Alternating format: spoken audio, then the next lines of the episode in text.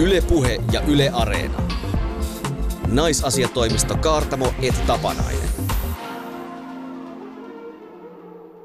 Tiesitkö, että melkein koko Eurooppa on Suomea edellä, mitä tulee translainsäädäntöön? Suomi on Pohjoismaista ainoa maa, jossa transihmiseltä vaaditaan lisääntymiskyvyttömyyttä ennen juridisen sukupuolen korjaamista. Että vaikka suurin osa rintasyöpään sairastuneista paranee kokonaan, joka vuosi lähes 1 000 naista saa diagnoosin levinneestä, parantumattomasta rintasyövästä.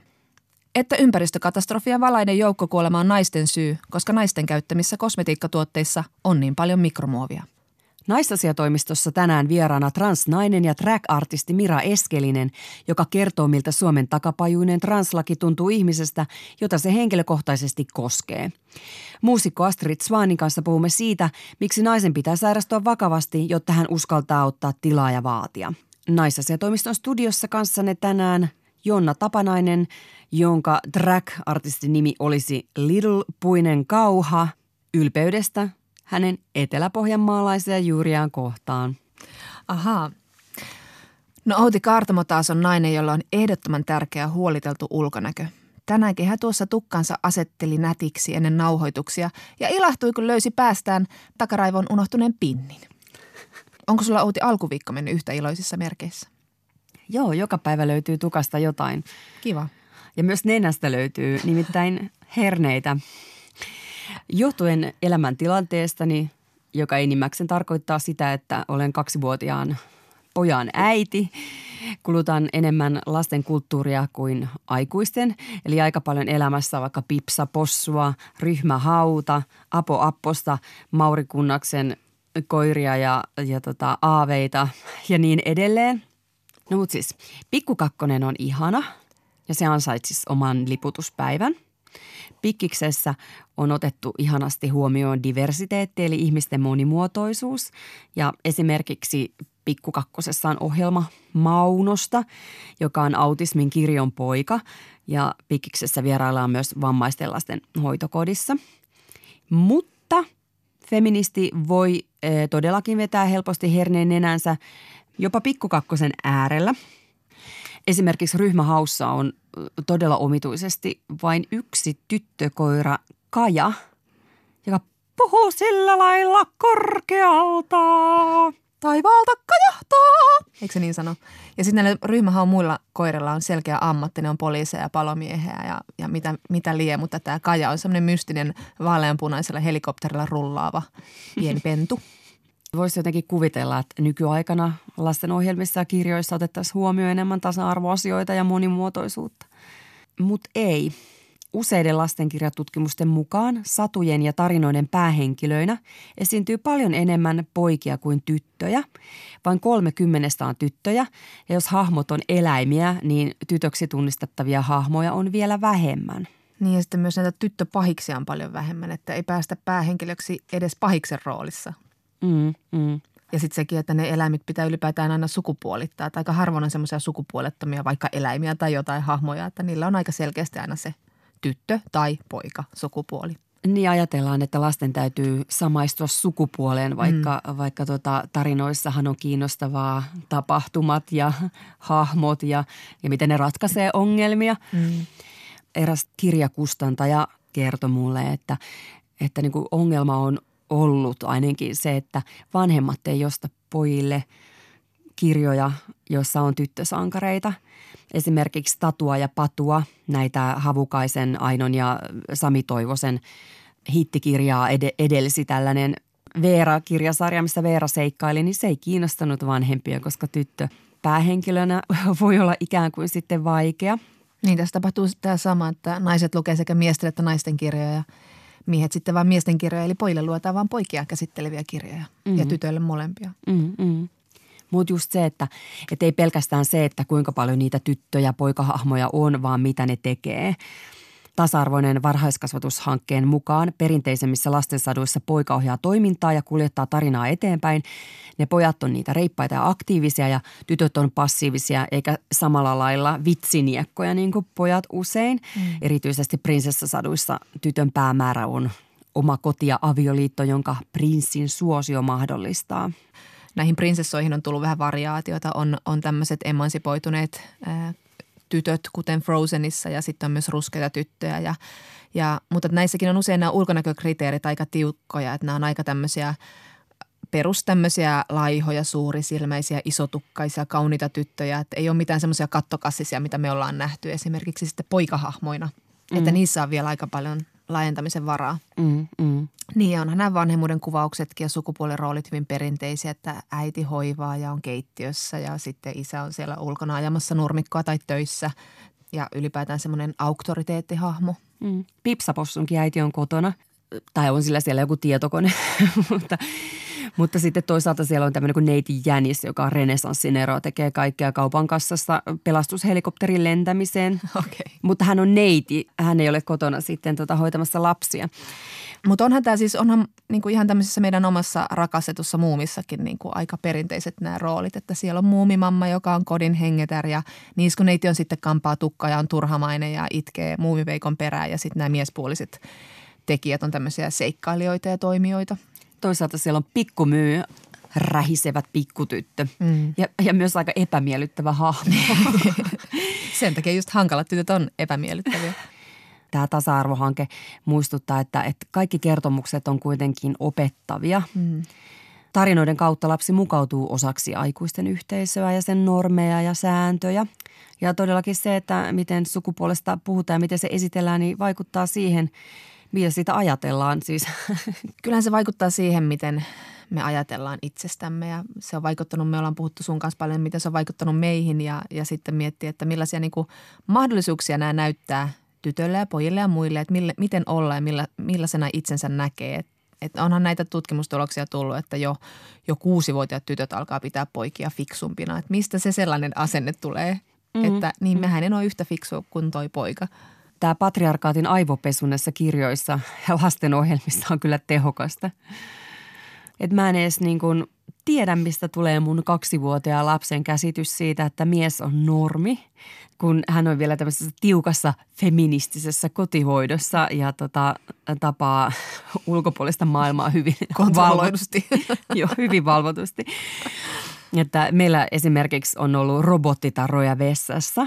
Niin lapsi on antanut kaikille poikaroboteille nimet, kuten teuvoja, työkalu ja hammaslääkäri, mutta tyttörobotin nimi on tyttö. Että tällainen onnistuminen feministiäitinä on tapahtunut. No mutta on tapahtunut iso muutos, jos luetaan 50-luvun kirjoja tai luetaan tämän päivän kirjoja ja varmasti se paranee koko ajan. Ja suomalainen lastenkirjallisuus on onneksi tosi laadukasta, että kyllä siellä mun mielestä kiinnitetään nykyisin tosi paljon huomiota tähän, että on tullut tämmöisiä niin kuin prinsessoista, jos puhutaan, niin hyvin tämmöisiä aktiivisia tekijäprinsessoja on tämä Hannele Lampelan Prinsessa Pikkiriikki ja Elina Hirvosen Prinsessan rämäpää, jotka panee tämän lajityypin ihan uusiksi. Mutta herkkiä poikia vähemmän toki niitäkin on. Ja ehkä noita sitten voi noita vanhanaikaisia kirjoja ottaa vähän silleen niin kuin keskustelun aiheeksi, että ajattelen näin hassusti on ennen ajateltu, että ei enää ja jotenkin siinä sitten kasvattaa, en tiedä. Niin semmoinen ihmeellinen metataso satua lukiessa. Niin aivan, tässä koko ajan tehdä huomioita. Niin, tässä on tämä satu, mutta oikeastaan niin tämä ei kerrokaan tätä tarinaa, vaan tämä kertoo sitä tarinaa, että nyt pitää ajatella toisin, koska koko maailma ei pysty feministittämään, vaikka kuinka yrittäisi. Niin tässä on sitten niin kuin ohjeita, että tällaistakin kuule kauheaa elämää on, että... Yle Puhe ja Yle Areena. Naisasiatoimisto Kaartamo et Tapanainen. Ja nyt Naisasiatoimistossa ihmettelemme sitä, miksi Suomi ei ole laskeutunut puusta, mitä tulee translakiin. Suomen nykyistä translainsäädäntöä ei voida sanoa edes vanhentuneeksi, koska se oli jo syntyessään vuonna 2003 käppänä. Translain probleema on esimerkiksi se, että saadakseen sukupuolen korjauksen ihmisen täytyy osoittaa olevansa lisääntymiskyvytön. Suomessa siis pakkosteriloidaan ihmisiä, jotta he saisivat luvan elää siinä sukupuolessa, mihin ovat kokeneet syntyvänsä.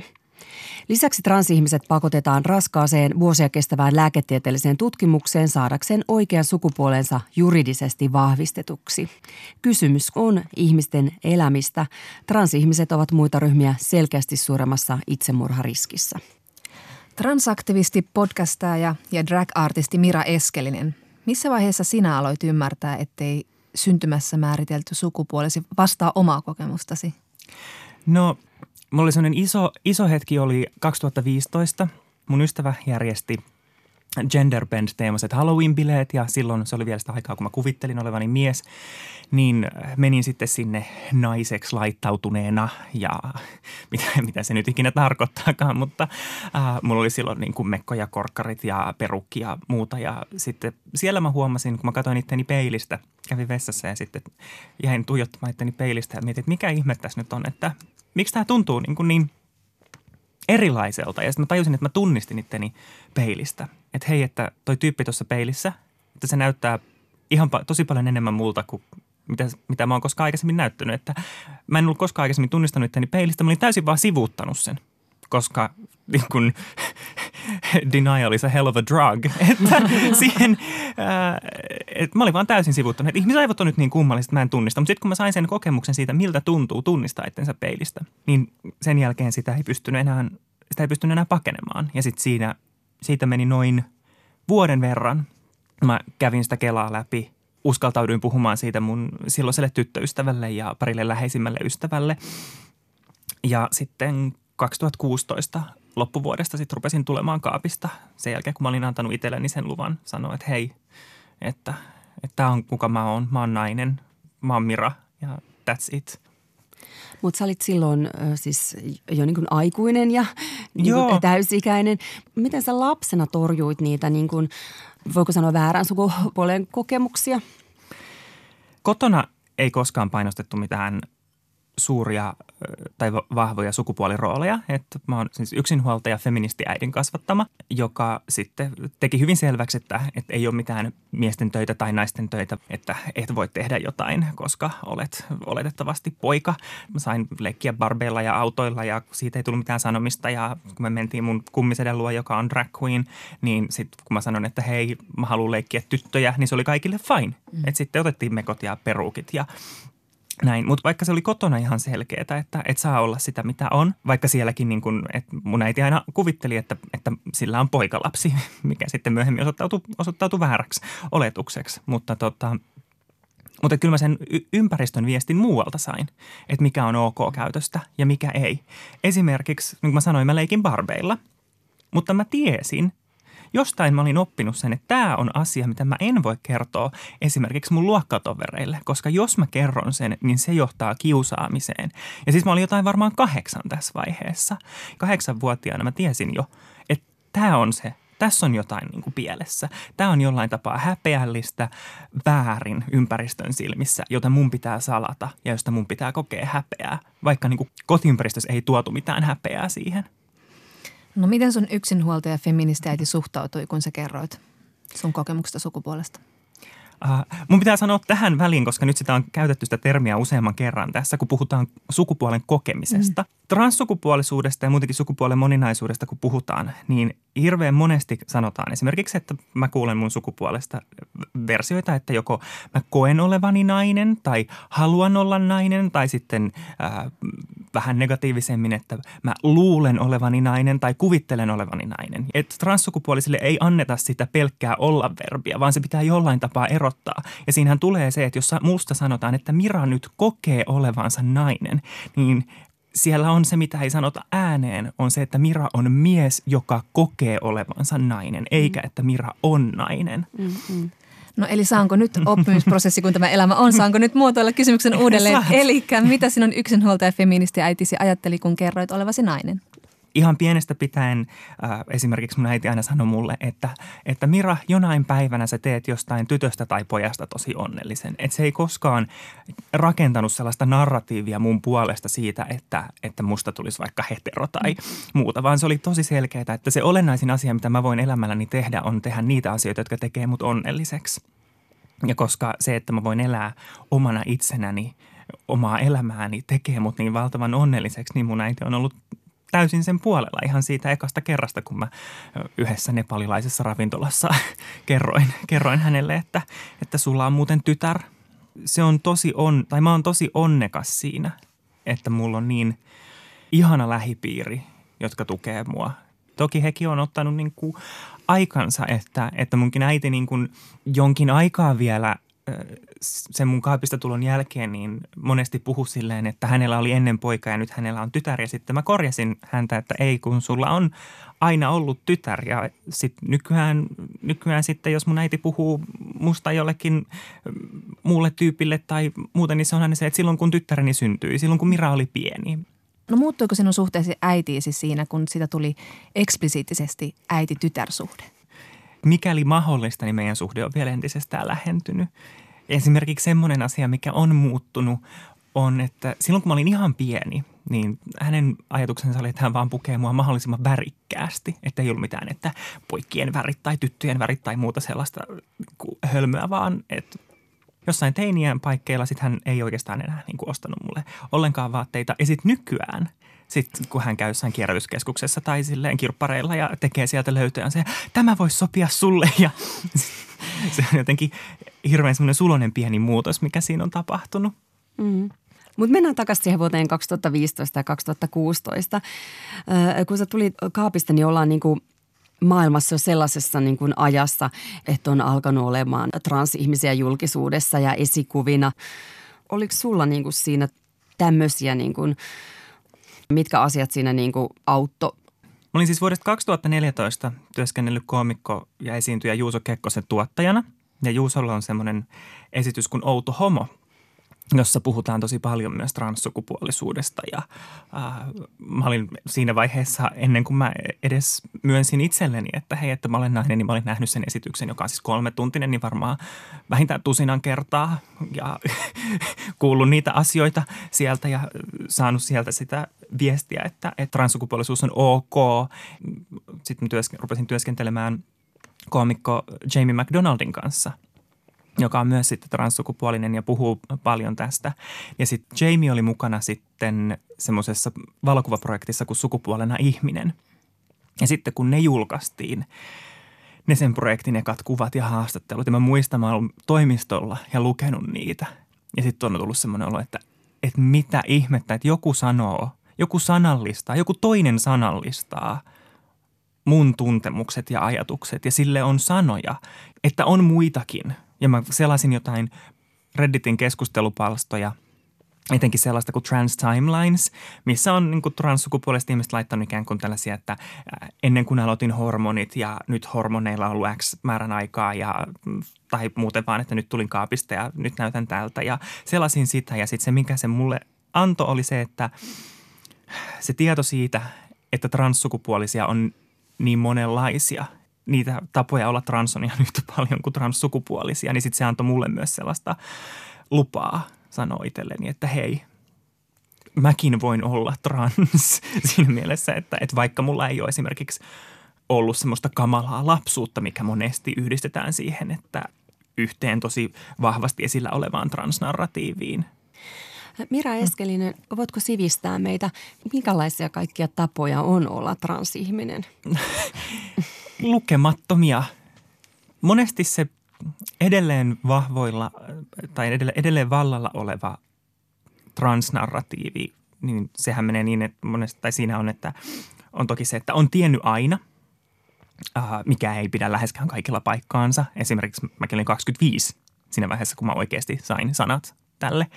Tai että se, että pitäisi olla ihan valtava kehodysforia ja inhota kehoansa – tai että pitäisi kärsiä jotenkin ihan valtavan paljon. Toki monet noista on tosi monelle tosi totta, mutta ei läheskään kaikille. Tai vaikka se, että pitäisi haluta tiettyjä hoitoja tai että pitäisi käydä läpi vaikka sukuelinkirurgia ollakseen täysin trans tai valmis trans. Kun loppupeleissä se, että on trans, tarkoittaa sitä, että se sulle syntymässä määritelty sukupuoli ei ole se oikea. Kuten tuossa alussa sanottiin, niin sukupuolenkorjausprosessi on nykyisin hyvin raskas ja pitkä ja tämmöinen niin kuin byrokraattinen. Oliko se sulle sellainen? Oli. Siis mä vein viime perjantaina viimein tarvittavat paperit maistraattiin ja nyt mä odotan, että mun virallinen henkilötunnus tässä lähipäivinä muuttuu ja sitten musta tulee ihan juridisestikin nainen ja mä oon sitä nyt 2,5 vuotta odottanut. Ja sitä varten, että mä sain tämän muutoksen maistraatissa, niin ne paperit, mitä mun piti viedä maistraattiin, oli mä tarvitsin 2 eri psykiatrin lausunnot mun sukupuolesta Helsingin ja Tampereen transpoleilta tai sukupuoli-identiteetin tutkimuspoliklinikoilta. Ja sen lisäksi mä tarttin naisten klinikalta virallisen todistuksen hedelmättömyydestä. Ja näitä papereita mä oon tässä keräillyt viimeiset 2,5 vuotta, niin kuin jotain todella huonoa niin kuin roolipelitehtävää, että nämä mun pitää nyt saada, jotta mä saan sen M-kirjaimen passissa vaihdettua F-kirjaimeksi. Koko sinä aikana mun identiteettihän ei ole ollut mun omissa käsissä, vaan koko sen ajan mä oon joutunut pelkäämään sitä, että mitä jos joku ihminen, joku psykiatri on nyt sitä mieltä, että mä en ole minä ja sanoo ei ja sitten se vaikuttaa mun loppuelämään. Semmoinen asia, johon kellään muulla kuin mulla ei ole sanomista, on yhtäkkiä poissa mun käsistä. Niin se on ihan uskomattoman väsyttävää ja nöyryyttävää ja kammottavaa. Minkälaisilla kysymyksillä tai keinoilla psykiatrit kartoitti, mikä sun oikea sukupuoli on?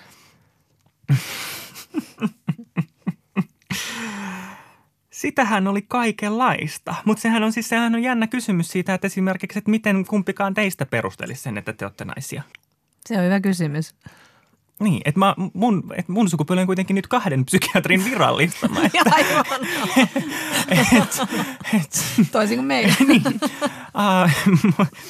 Siinä meni vuosi, että mä sain sen diagnoosin.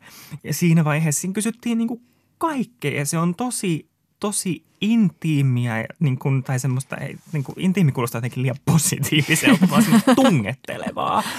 Ja täysin semmoisia epäolennaiselta tuntuvia asioita ja niin kuin loputtomia monivalintakysymyksiä ja kysymyksiä siitä, että onko mahdollisesti jotain vaikka niin kuin masennusta tai muuta, jolla sit voitaisiin mahdollisesti perustella jotain niin kuin jäähyä tai semmoista niin kuin tutkimuksen pidennystä, koska tunnetustihan transsukupuolisuus on niin kuin masennuksen sivuoire, niin kuin koomikko Talvikki Vee niin hienosti sen sanoo.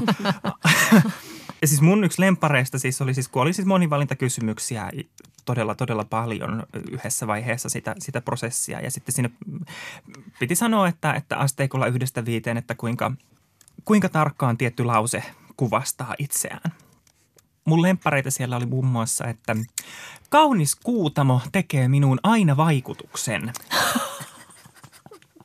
Että mites teillä toi kuutamo? Riippuu päihtymyksen tilasta. Niin, että ootteko miettinyt. Ja sitten toinen, mikä on mun ehdoton lemppari. Mielestäni taiteen rahoittamisesta ja tukemisesta pitäisi olla selkeämmin osoitettavaa hyötyä. Ootko tosissaan? Valitettavasti. Voi luoja, on ehkä aika puhua translaista. Mira Eskelinen. Miksi translain muutos on nyt tällä hallituskaudella tai tulevalla hallituskaudella välttämätöntä? Miten sitä pitäisi muuttaa? Ne isoimmat kysymykset tai isoimmat muutokset, mitä siinä pitäisi tehdä, että on just toki tämä lisääntymiskyvyttömyysvaatimuksen poisto. Ja sen lisäksi juridisen sukupuolen korjaamisen kuuluisi olla pelkästään ilmoitusasia. Myöskin siinä on se, että saataisiin laskettua sitä ikärajaa, milloin, koska nykyään se on 18 se ikäraja, että saa korjata sen juridisen sukupuolensa ja nimensä, mutta sitäkin ikärajaa sitten saataisiin laskettua. Mm-hmm.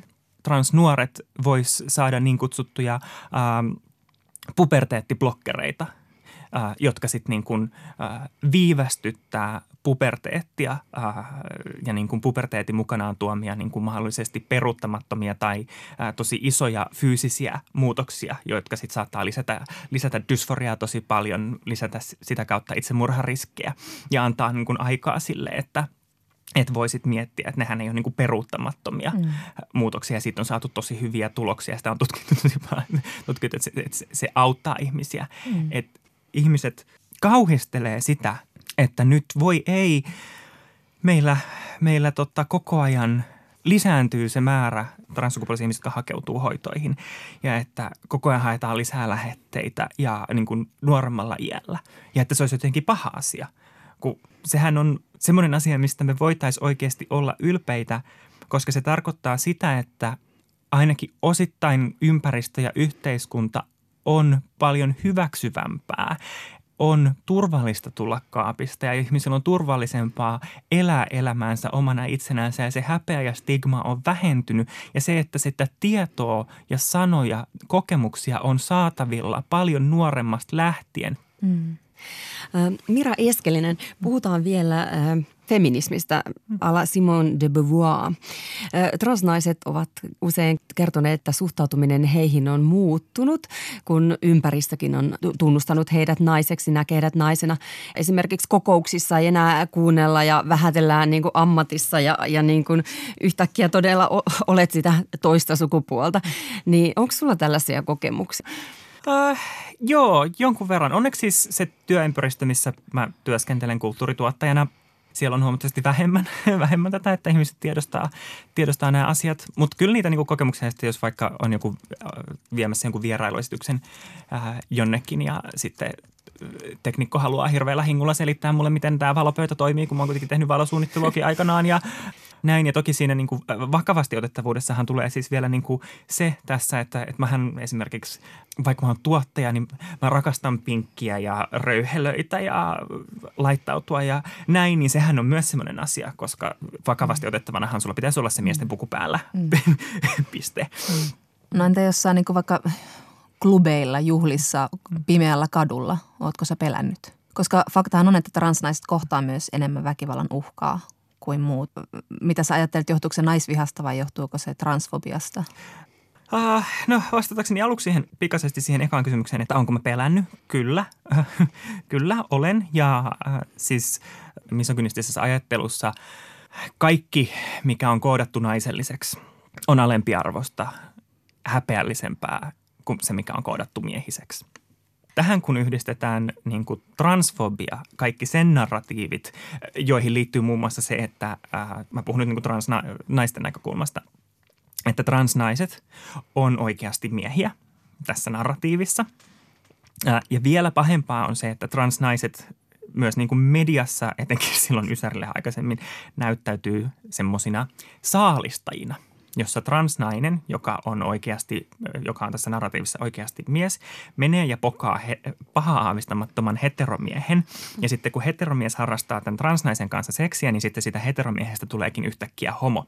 Ja sitten kun tämä kaikki soppa yhdistetään siihen niin kuin misogyniaan ja homofobiaan, jossa sitten se homoushan on niin kuin kammottavinta, mitä heteromiehelle voi tapahtua, koska se on niin naisellista ja alistuvaa, että se on kaikkein häpeällisintä. Niin sitten kun miehille opetettu keino käsitellä häpeää ja saada kunnia takaisin on väkivalta, niin koko tämä soppa johtaa siihen, että heteromiehet päätyy tappamaan transnaisia, joiden kanssa ne on esimerkiksi harrastanut seksiä.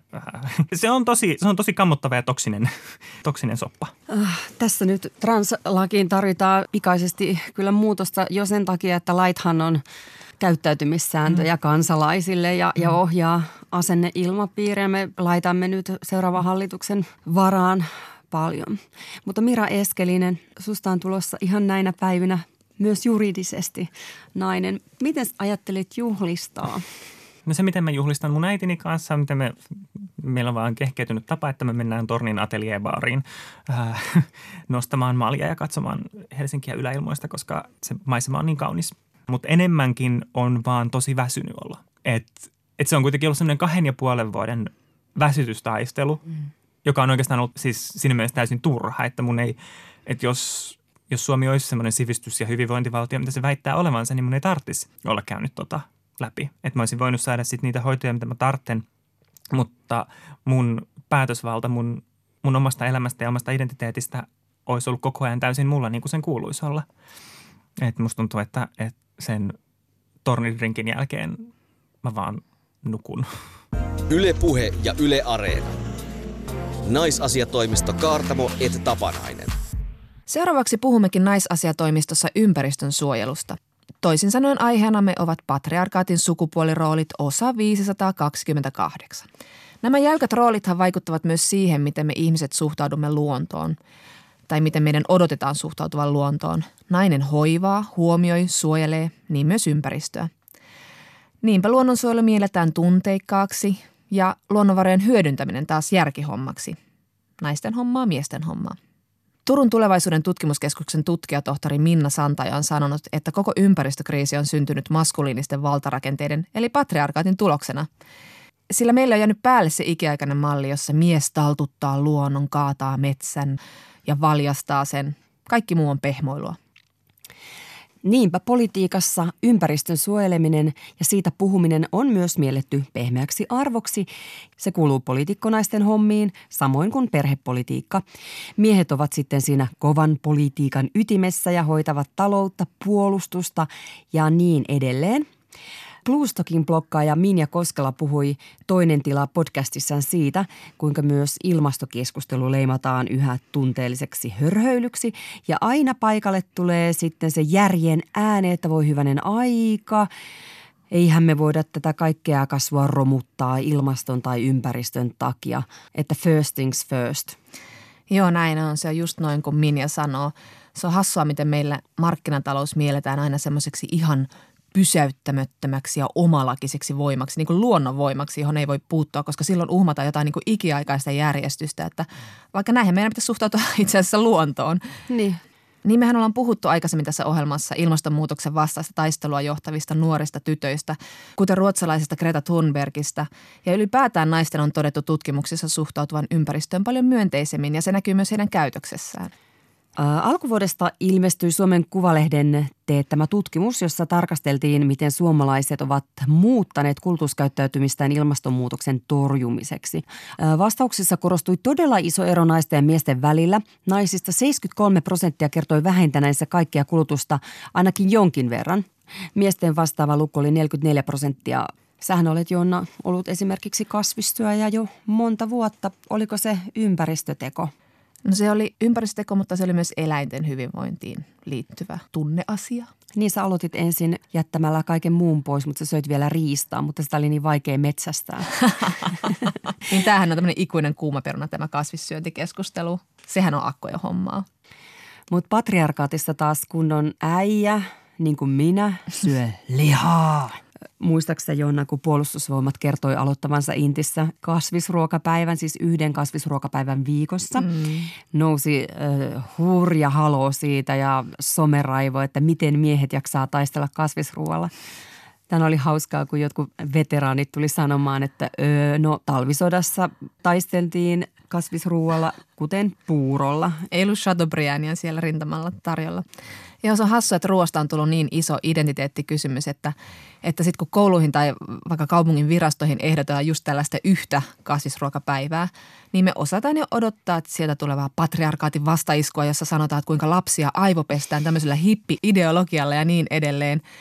Joten joka kerta, kun joku huippu-urheilijamies tai joku miesten mies, sanotaan nyt vaikka esimerkiksi koripalloilija Lauri Markkanen, kun hän ilmoitti luopuvansa punaisesta lihasta, tai sitten vaikka tämä jääkiekkoilija Hannu Toivonen, joka on siirtynyt kokonaan kasvisruokavalioon, niin se on tässä asenneympäristössä niin iso teko, että mä aina tuuletan itsekseni silleen, kiitos. Meillä tämä lihaa syövä valkoinen heteromies on niin kuin jotenkin sellainen kummallinen niin kuin tuttu, totuttu käsite. Ja sellaiseksi tietenkin niin kuin leimataan tässäkin, mutta ihmiset myös niin kuin mielellään identifioi itsensä sellaiseksi. Ja ehkä vähän joskus jopa semmoisella niin kuin uhriutumismentaliteetillä, että kuinka nyt sitten tavallinen lihasyövä heteromies on syypää kaikkeen. Että siihen liitetään se lihan syönti. Niin kyllä koko tästä käsitteestä sois luovuttavan keskustelussa, sillä se vaan jotenkin lietsoo tällaista niin kuin rooleihin lukittautumista, että ei ole olemassa mitään muita valkoisia heteromiehiä kuin lihaa syöviä ja niin poispäin ja niin poispäin. Mutta aika lailla tässä julkisessa keskustelussa syyniin joutuu tämä naisten tapa elää, olla ja kuluttaa. Mä muistan, kun eräs mies ympäristöasioista puhuessamme huomautti mulle, että Olenko ajatellut, millainen rasite ympäristölle on minun elämäni aikana käyttämät kuukautissiteet? Mä sain jostain mielentyyneettä vastata ihan asiallisesti, että niin mä käytän kyllä kuukautiskuppia, mutta että jos mä käytän ja kun mä käytän siteitä, niin maksan niistä kyllä toki korkeinta mahdollista alvia, että en sillä tavalla ole ihan pelkkä rasite Suomelle ja maapallolle. Naisten jutut joutuu tämmöisten hienovaraisen syyllistyksen kohteeksi. Että johtuuko se sitten siitä, että me naiset ollaan jotenkin otollisia syyllistettäviä? Tai valmiina niin kuin menemään itseemme. Niin, joo, muutan. Kyllä mun täytyy muuttua, sori. Et ottaa sen vastaan. Mä muistan, kun mä tulin äidiksi ensimmäisen kerran ja silloin oli tosi paljon ollut esillä vauvojen vaippajäte. Ja siitä riitti juttua. Muistan muun muassa Maailman Kuvalehti laski, kuinka Suomessa syntyi 2011 vähän alle 60 000 vauvaa. Ja jos näistä lapsista jokainen käyttäisi pelkkää kertakäyttövaippoja 2,5 vuoden ikään asti, niin vaippavuodessa olisi 423 miljoonaa vaippaa. Mutta onneksi syntyvyys laskee, niin vaippavuorikin hei pienenee. Mutta koin sitä painetta, että mun täytyy kestovaippailla. Mä aloitin kestovaippailun. Mä suoritin sitä tunnollisesti hampaat irvessä, kunnes mä päätin luovuttaa maailman tuhoutumisen uhallakin. Mutta kyllä mulla oli vähän semmoinen epäonnistunut fiilis, että anteeksi kaikki. Mä oon tämmöinen laiska, huono, itsekäs äiti. Niin, mutta aina vanhempainvapaalla niin laitetaan niin maailma vähäksi aikaa hyllyyn ja yritetään vaan selviytyä. Mutta tästä on tullut jotenkin vähän jännä näistä ympäristöasioista tällainen niin syyllistyskisa ja kilpavarustelu, että jossain, että okei mä teen näin, mutta sä teet noin. Ja tähän entententteniin liittyy se, että kun puhutaan myös paljon mikromuovista, joka liittyy niin kuin vaateteollisuuteen ja kosmetiikkaan, niin näin ollen niin kuin maailman tuhoutuminen on kosmetiikkaa käyttävien naisten syy. Mutta Saksassa on nyt tutkittu, että itse asiassa ylivoimaisesti suurin mikromuovin lähde ovat auton renkaat. Ja seuraavina järjestyksessä tulevat jätteenkäsittely, asfaltti, urheilu- ja leikkikengät ja kengänpohjat. Tekstiili on vasta 10. sijalla ja kosmetiikka 17. sijalla. Mutta aika monet siis saastuttajat ovat niin sanotusti sukupuolineutraaleita asioita. Kyllä, miehetkin tietääkseni käyttävät kenkiä ja käyvät urheilukentillä. Totta kai on hyvä, että näistä vaateteollisuuden ja kosmetiikkateollisuuden ongelmista puhutaan, koska niissähän niitä riittää. Mutta on aika hassua, että just ne on nostettu niin isoiksi pahiksiksi, vaikka mitä nyt tulee tähän meren muovijäteongelmaan. Tulee sellainen olo, että koska naiset tekee valintoja ja kuluttaa rakentamalla semmoista tietynlaista naisen identiteettiä, joten he voivat myös sitten muuttaa sitä käyttäytymistä. Mutta miesten asiat on annettuja. Että ihan niin kuin miehet ei samalla tavalla rakentaisi identiteettiä hankkimalla vaikka jotain urheilukenkiä tai autoja tai muuta vastaavaa. Ei herra jumala kukaan tästä asiasta puhu samalla tavalla kuin naisten käyttäytymisestä. Olisi ihan kiinnostavaa, jos joku tutkija hakisi rahoitusta sille, että vertailisi, että kuinka monta miljoonaa meikkaavaa naista tarvitaan, jotta heidän ympäristölle aiheuttama kuormitus tai näiden meikkien aiheuttama kuormitus vastaisi vaikkapa formula-autoilun vuosittain aiheuttamien renkaiden mikromuovijätettä. Kyllä, koneen säätiö, huhuu. Meidän pitää tällaisia ajatuksia tietenkin purkaa, se on feminismin yksi tarkoitus, mutta myös siksi, että kun me tiedämme, että ilmastonmuutos iskee vakavimmin kaikkein heikompiin tyttöihin ja naisiin kehittyvissä ja köyhissä maissa. Sen kieltäminen on nimittäin yhdistetty rasistisiin ja syrjiviin asenteisiin. Mä luin just pari viikkoa sitten Ylen nettisivulta psykologian tutkija Kirsti M. Jylhän haastattelu, jossa hän sanoi, että ihmiset, jotka hyväksyvät epätasa-arvoisuuden, kieltävät useammin myös ilmastonmuutoksen. Ja tähän liittyy se sellainen hyväksyntä siitä, että joku muu kärsii jossain kaukana toisessa maassa, jotta me muut täällä voimme elää vähän paremmin. Ja Jylhän mukaan hyväksytään myös se, että jotkut ihmiset on tällä tavalla huonommassa asemassa, vaikka naiset tai maahanmuuttajat. Että se kertoo hyvin tämmöisistä patriarkaalisista asenteista. Että tämä on luonnollista, että tämä asia on mennyt näin. Mutta kuule Jonna, saattaa olla niin, että ympäristön suojelu on siirtymässä politiikan kovaan ytimeen. Ei se olekaan enää pehmeä arvo, kun varpaat on jo tulessa. Viime vuonna ilmestynyt hallitusten välinen ilmastonmuutospaneeli IPCC:n hälyttävä raportti ilmaston lämpenemisen kiihtymisestä nosti ilmastonmuutoksen kansainvälisen politiikan keskiöön. Ja on ihmeellistä ollut nähdä vaalikeskusteluissakin yhtäkkiä ympäristö niin suuressa roolissa ja niin kuin aivan tämmöisenä asiana, josta tivattiin jokaiselta puolueelta paljon ja yksityiskohtaisesti. Niin varmasti siihen vaikuttaa myös tämän raportin lisäksi raha, että siinä haistetaan jo monella rintamalla bisnestilaisuus. Moni massimies, kuten ST1 perustaja ja Hesburgerin perustaja, ovat lähteneet niin kuin korostamaan ilmastonmuutoksen vastaisia toimia ja tekevät sillä ihan bisnestä. Ja nythän on tämä entisen kansanedustaja Antero Vartian suurhanke. Niin Vartiahan haaveilee, että hänen säätiöstään kasvaa semmoinen maailmanlaajuinen instituutio, jossa niin kuin ihmiset voi kompensoida omia päästöjään rahallisesti. Eli kun tankkaat, niin maksat vähän sitten rahaa tai ostat jonkun muun tuotteen, niin maksat vähän kompensaatiorahaa. Ja yhtäkkiä kun niinku miehet tekee, niin sitten tehdään niinku todella isosti. Niin aivan. Ja siis mikä siinä hieno homma, kaikki toimet on tervetulleita. Mutta onkin kiinnostavaa nähdä, että eletäänkö nyt jotain semmoista murroskohtaa, että nyt kun muodostetaan hallitusta, niin ympäristöministerin salkussa tulee poliittisesti raskainta tavaraa. Ja jos se ei nyt sitten jostain syystä nouse vieläkään poliittisesti kuumaksi perunaksi, niin auttaako siinä sitten se, että eduskunta on naisistunut? Ja naiset on kiinnostuneita ympäristöasioista. Mm. No oli miten oli, niin tarvitsen lainsäätäjiä pistämään itseni järjestykseen. Mä tarvin jonkun tyypin, joka kirjaa lakikirjaa, että et saa enää ajaa autolla, etkä saa syödä enää lihaa, mutta meikkaamista ei voi kieltää. Ei, sitä en lopeta. Yle Puhe ja Yle Areena. Naisasiatoimisto Kaartamo et Tapanainen. Muusikko Astrid Swan sai tietää toukokuussa 2017, että hänen rintasyöpänsä on uusiutunut. Syöpä oli levinnyt kehoon, mikä tarkoitti parantumatonta rintasyöpää. Nyt Swan on julkaissut muistelmateoksensa viimeinen kirjani Kirjoituksia elämästä vain 36-vuotiaana. Kirjassa Astrid kirjoittaa muun muassa siitä, miten vaikeaa oli ottaa tila ja olla uskottava musiikintekijä hyvin nuorena naisena, hyvin miehisessä musabisneksessä. Miltä tuntuu nyt, kun sä oot ottanut kirjan verran tilaa ja ottanut sun oman tarinas haltuun? No tosi onnelliselta. Sisäinen olo on kyllä todella semmoinen kuultu ja nähty ja tilaa ottanut. Astrid, millaisin kaikin tavoin parantumaton sairaus on vaikuttanut sun tapaasi olla ja tehdä? No se on tavallaan valitettavasti, niin se on vaikuttanut todella paljon, koska se on niin kokonaisvaltainen kriisi ja sitten semmoinen uudelleen itsensä jotenkin määrittäminen. Jos siitä voi jotain niin kuin hyviä puolia hakea, niin se on just ollut semmoinen niin kuin vapauttava räjähdys, että kun kaikki meni, niin sitten oli paljon helpompaa olla, että minäpäs röhnötän nyt ihan omalla tavallani sitten tässä teidän kaikkien edessä. Mitä se käytännössä tarkoittaa se röhnöttäminen?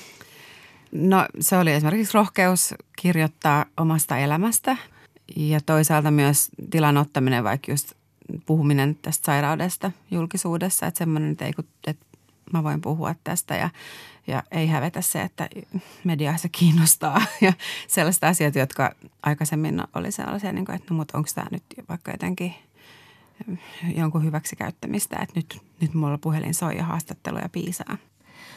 Sä olit haaveillut kirjan kirjoittamisesta jo pitkään, että se niin kuin vaati sitten tämän niin kuin pysäyttävän kokemuksen, että sä rohkenit tehdä sen. Joo, mä olin kirjoittanut erinäisiä siis kässäreitä, jotka oli aina kesken. Aina oli joku syy, miksi ne jäi kesken, mutta mä ajattelen, että usein se oli semmoinen vaikeus niin kuin kirjoittaa siten, kun toisaalta tuntuu, että täytyy. Mutta sitten no sen sairaus pakotti rohkeuteen, mutta myös sitten tilanne oli muutenkin se, että mulla oli mahdollisuus, koska siis ihan oikea kustantaja sanoi, että nyt kirjoita. Monet naisasiatoimiston vieraat on puhunut siitä, että jonkinlainen niin kuin röyhkeys tai oman tilan ottaminen tai itsensä toteuttaminen on ollut luontevaa vasta, kun ei ole ollut ikään kuin, mitään menetettävää. On se sitten liittynyt johonkin niin kuin menetykseen tai ikääntymiseen tai mihin tahansa. Niin Astrid Swan, tarviiko naiselle tapahtua jotain niin kuin tosi rankkaa ennen kuin tämmöisestä kiltiä joustavaa roolista pystyy päästämään irti? Niin valitettavasti se vaikuttaa siltä niin kuin myös sukupuolen tutkimukseen väitöskirjaa vääntävänä ihmisenä, niin katson sitä myös niin kuin tutkimuksen kautta, että ilmeisesti edelleen, että ehkä niin kuin äitinä yritän kasvattaa lapsia, jotka ei odottaa sitä, että ensin katto romahtaa ennen kuin saa olla sitä mitä on. Mutta kyllä se vielä oman kokemukseni mukaan niin sitä vaati. Ja edelleenkin, että vaikka on ottanut tilanne, niin kyllä sisällä napottaa semmoinen ääni, joka kontrolloi kovasti sitä, että miten sä nyt käytät sitä tilaasi ja niin kuin, että mikä on sopivaa. Täytyy olla kauhean rakentava, et ei voi mennä mihinkään hömppäohjelmaan myöskään, vaan jotain vitsejä vääntämään. Niin, että koko ajan vähän niin kuin skannailee sitä omaa toimintaansa ja tekijyyttään ilman, että on ihan silleen, no joo, mä teen miltä musta tuntuu. Niin. Ja mä luulen, että se on varmaan mulle myös jotakin luontaista, että tykkään kyllä. Mulla on paljon asioita, mistä haluan puhua, mutta että voisi olla vaan, että ei kun, että nyt kaikkiin kansiin, mihin pääsee vaan syöpäotsikolla, niin mennään. Ja niin kuin, että se huomio sinänsä voisi olla ihan hakemisen arvoista, mutta huomaan, että se ei niin kuin tunnu musta sopivalta. Ja luulen, että siihen liittyy juuri tämä, että olen tietoinen siitä roolista, mikä mulla niin kuin naisena on. Musta tuntuu, että tuohon niinku rooliin liittyy kaiken pohjallaan jonkinlainen niinku miellyttämisen halu. Mm. Oletko sä huomannut, että sä olisit itse päässyt jotenkin sitten semmoisesta vähän niinku eroon? No mun on ollut vaikea tunnistaa sitä miellyttämisen halua itsessäni usein, koska mä oon niinku kapinoinut sitä vastaan aina. Mutta kyllä se varmaan silti siellä just niinku, että tavallaan, että jotta se kapina niinku on siinä, niin siellä täytyy olla pohjalla se miellyttämisen halu. Pelko siitä, että jos ei mahdu johonkin muottiin, niin kukaan ei halua kuulla, nähdä. Niin kuin, että tulee täysin hyljätyksi, niin se on selvästi niin kuin sukupuoleen sidottu hyvin vahvasti. Miten sä oot kapinoinut sitä niin kuin miellyttämisen halua tai sellaista jotain niin kuin roolia vastaan? Mä koen, että mulla on ollut jo lapsesta tietoa, että kyllä mä kelpaan ihan sellaisena kuin mä oon. Että joku kuitenkin sellainen kantava olo. Se on ollut sellainen, että mä oon niin kuin jo lapsena nähnyt, että jotain kohdellaan huonosti, niin että toi on väärin, koska hänhän on tosi arvokas tapaus, kuka ikinä onkaan, tai minä itse. Niin se on ollut kuitenkin semmoinen niin kuin siemen, joka on, mutta silti tällaisessa rakenteessa, jos me eletään ja kasvetaan, niin kyllähän se koko ajan niin kuin kyseenalaistuu, että onko sittenkään näin, ja olisinko mä sittenkin vähän kivempi, jos mä olisin vähän erilainen jollain tavalla. Millainen ero on sussa niin kuin taiteilijana ja sitten ihmisenä ja naisena?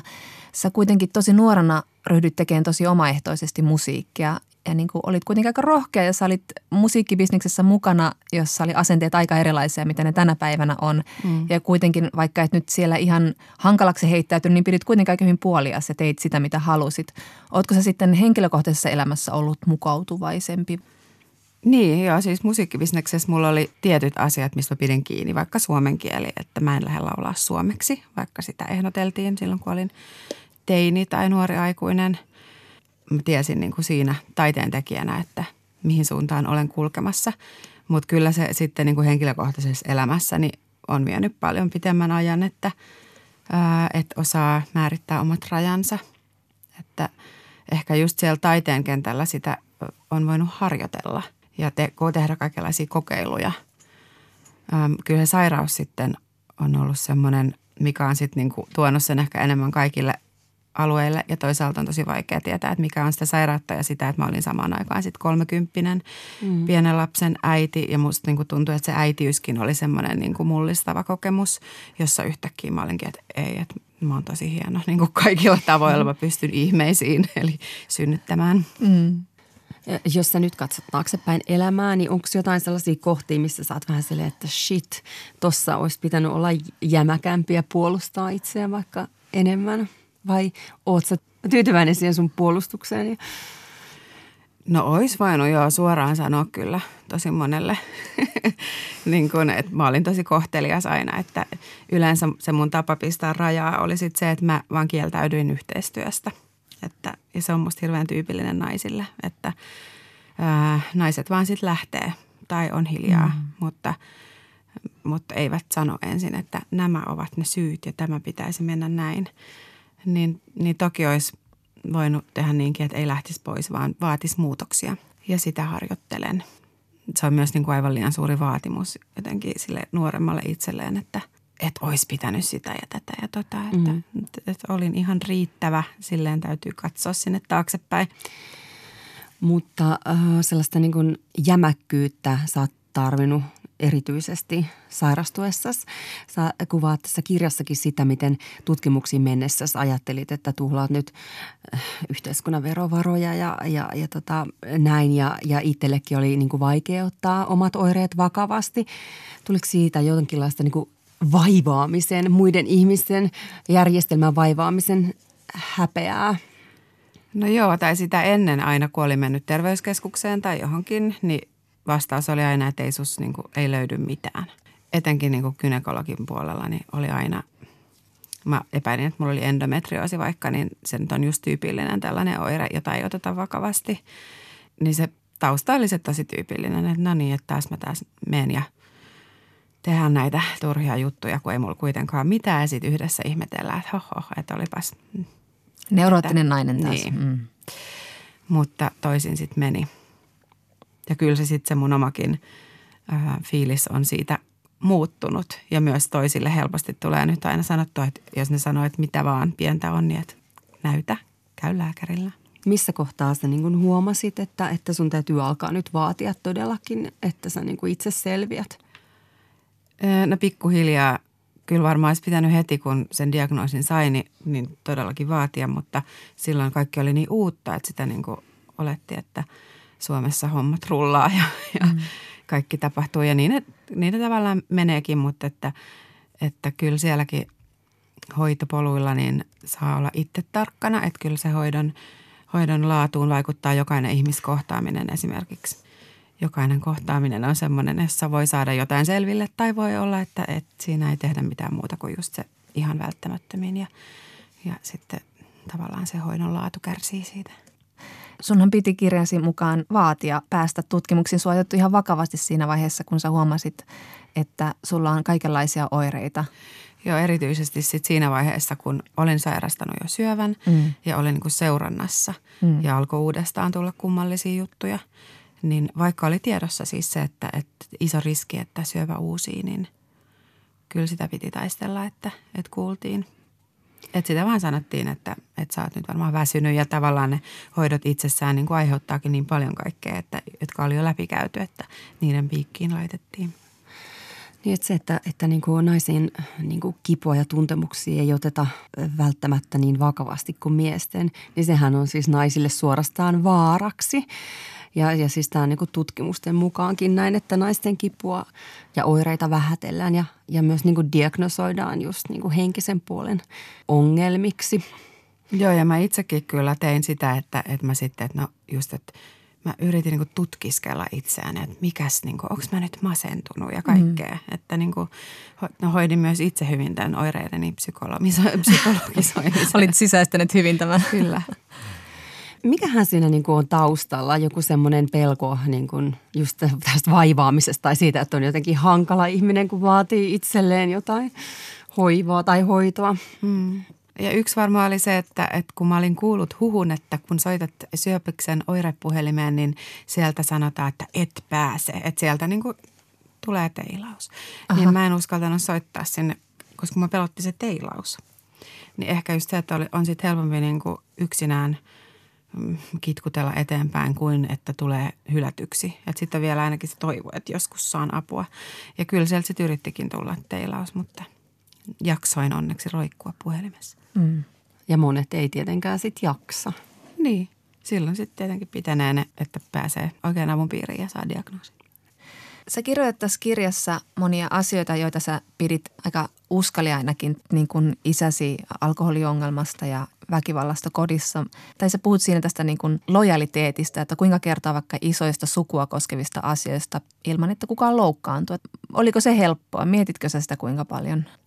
Kyllä mä sitä mietin aika ajoin niin kuin eri kirjoitusvaiheissa, kun sitä tekstiä alkoi olla erityisesti ja niin kuin alkoi ymmärtää sen, että tämä todella tulee ulos, niin sitä kyllä mietin, että mitkä on niitä tarinoita tai mitkä tarinat liittyy muhun sillä tavalla, että ne on niin kuin kerrottava ja mitkä on toisten tarinoita. Hmm. Ja se oli mulle niin kuin tärkeää, että samalla kun mä saan käyttää mun ääntä ja kertoa mun tarinan, niin mä en voi määrittää muiden ihmisten kokemusta, että mä puhun omastani. Kun sä aloitit kirjan kirjoittamisen, niin sun tilanne näytti toivottomalta, eikö niin? No oikeastaan silloin, kun mä aloitin kirjoittaa, niin mä olin käynyt sytoissa ja niistä oli tullut tosi hyvä tulos ja syöpää ei näkynyt. Eli mä olin niin kuin just sen tilanteen portilla, jossa mä nyt elän, että mulla on ylläpitohoidot ja syöpää ei näy. Niin mä olin semmoisen niin kuin epämääräisessä tilassa, että tämä voi jatkua kuukausia tai vuosia. Ja se oli jännittävä tila, koska kukaan ei tiennyt sairaalassa tai missään, että mihin voi nyt luottaa tässä. ne sairastumisen niin kuin vaiheet, toivo ja toivottomuus, mitkä on tullut pitkin sen kirjan kirjoittamisen prosessia, niin näkyykö ne jotenkin niin kuin ne sävyt siinä, että jossain kohtaa, kun sä ajattelet, että toivoa, niin se teksti olisi vaikka erilaista? Joo, siis kyllä mä sitä niin kuin tutkiskelin siinä kirjoittaessa, koska joo, mitä lähempänä se sairaus oli, se akuutti vaihe, niin sitä rehellisempi mä olin. Ja sitten mitä kauemmas se alkoi lipua se sairaus, niin mulla alkoi tulla niitä oloja, että en mä ehkä nyt julkaisekaan tätä ja että mitä mä nyt tällaistakin. Ja niin kuin alkoi niin kuin se olo, että nyt mä haluan vaan nautiskella ja en miettiä näitä menneitä. Ja tosi semmoinen, niin kuin, että sit mun piti aina palauttaa se just, että ei kun tää kirja on tästä lähtökohdasta, että se on kirjoitettu siltä veitsenterältä eikä mistään niin kuin lomatuolista. Yhdysvaltalaiskirurgi Paul Kalanithi kirjoitti kirjassaan Henkäys on ilmaa vain, että hänen saatuaan syöpädiagnoosin kaikki muuttui, mutta mikään ei muuttunut.